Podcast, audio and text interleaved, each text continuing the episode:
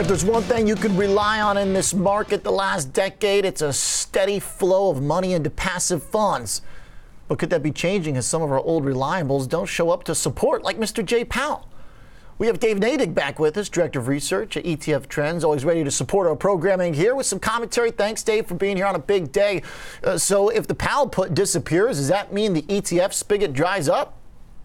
I don't think the ETF spigot's drying up anytime soon. Over the last five days, we've had 13 billion in flows into equities. So wow. the, the, average ETF investor is still buying. They're still buying all of those dips. I think it's passive funds.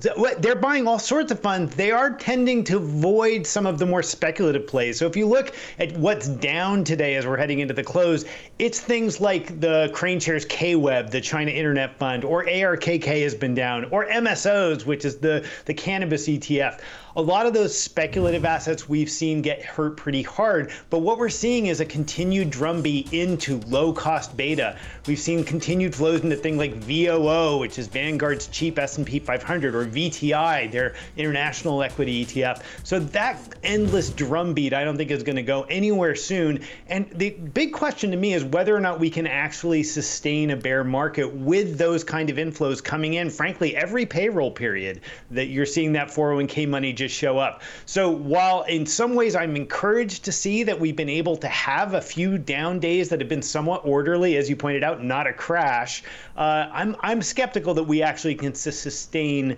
a multi-week, multi-month bear market. Not that I want one. Okay. So uh, does the assumption based change? Do the assumptions change if we start to trend in a bear market apart from just a dip? Do we have any examples of that uh, since, uh, I mean, the ETFs have been around for a long time, but the real proliferation has largely happened in this past generation post uh, financial crisis, right? And we've never really had a trend of a bear market before.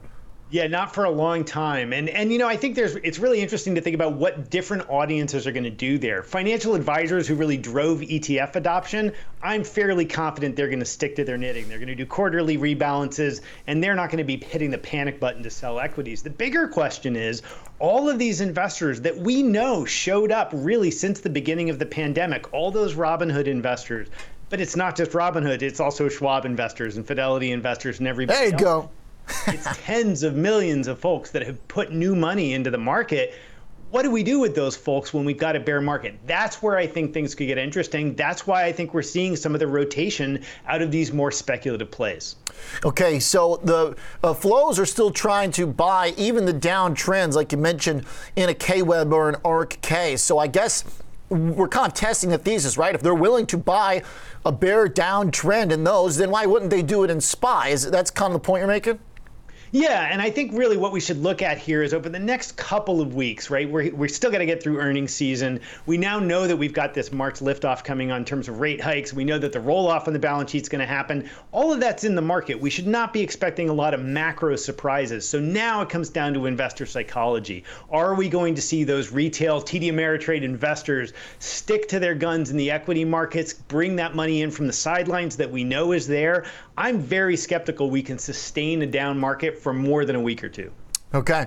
Uh, Dave, uh, looking at uh, the Powell inflation bond specific story, that whole hodgepodge of inflation driven narrative that's behind much of this volatility. Is that uh, getting its own uh, steady flow story too? Are we seeing the TIPS funds? Are we seeing the, the inverse bond funds? I mean, uh, I guess ETFs as an asset class as a whole, I mean, it's everything, right? It's active, it's, it's passive. I mean, it's, it's, it's up, it's down, it's long, it's short. What we definitely have seen over the course of the last quarter was a lot of movement into inflation type plays earlier before the last four or five trading sessions, we saw a lot of movement into what I would consider rate hike sectors, right? Financials, uh, you know, uh, staples, things like that. So we were seeing folks really positioning for this rate move. As far as inflation goes, it was a terrible year for gold last year. We know that. It looked like it was doing a little bit better over the last couple days. We did get 2 billion in flows in the last 5 days into GLD, the big gold ETF. So clearly some folks are positioning there, but I think most of that's run off. I mean, the old adage about tips flows is that by the time you bought tips, it's probably too late. I think there's some truth to that. I think most of the VIG is already priced into tips. Okay. Uh, Dave, uh, always uh, uh, good to get your take here, and uh, I like the uh, macro thoughts as well. moving not just from the ETFs, but the overall market swings too. With some thoughts about how far this downtrend could run, and flows expected to stick around. Like the example of KWEB and ARKK is maybe a precedent for what we could see in the big passive funds too in the broader market. have a good one, Dave. Looking forward to next time. Cheers, OJ. All right, you got it. Dave Nadig, Director of Research at ETF Trends.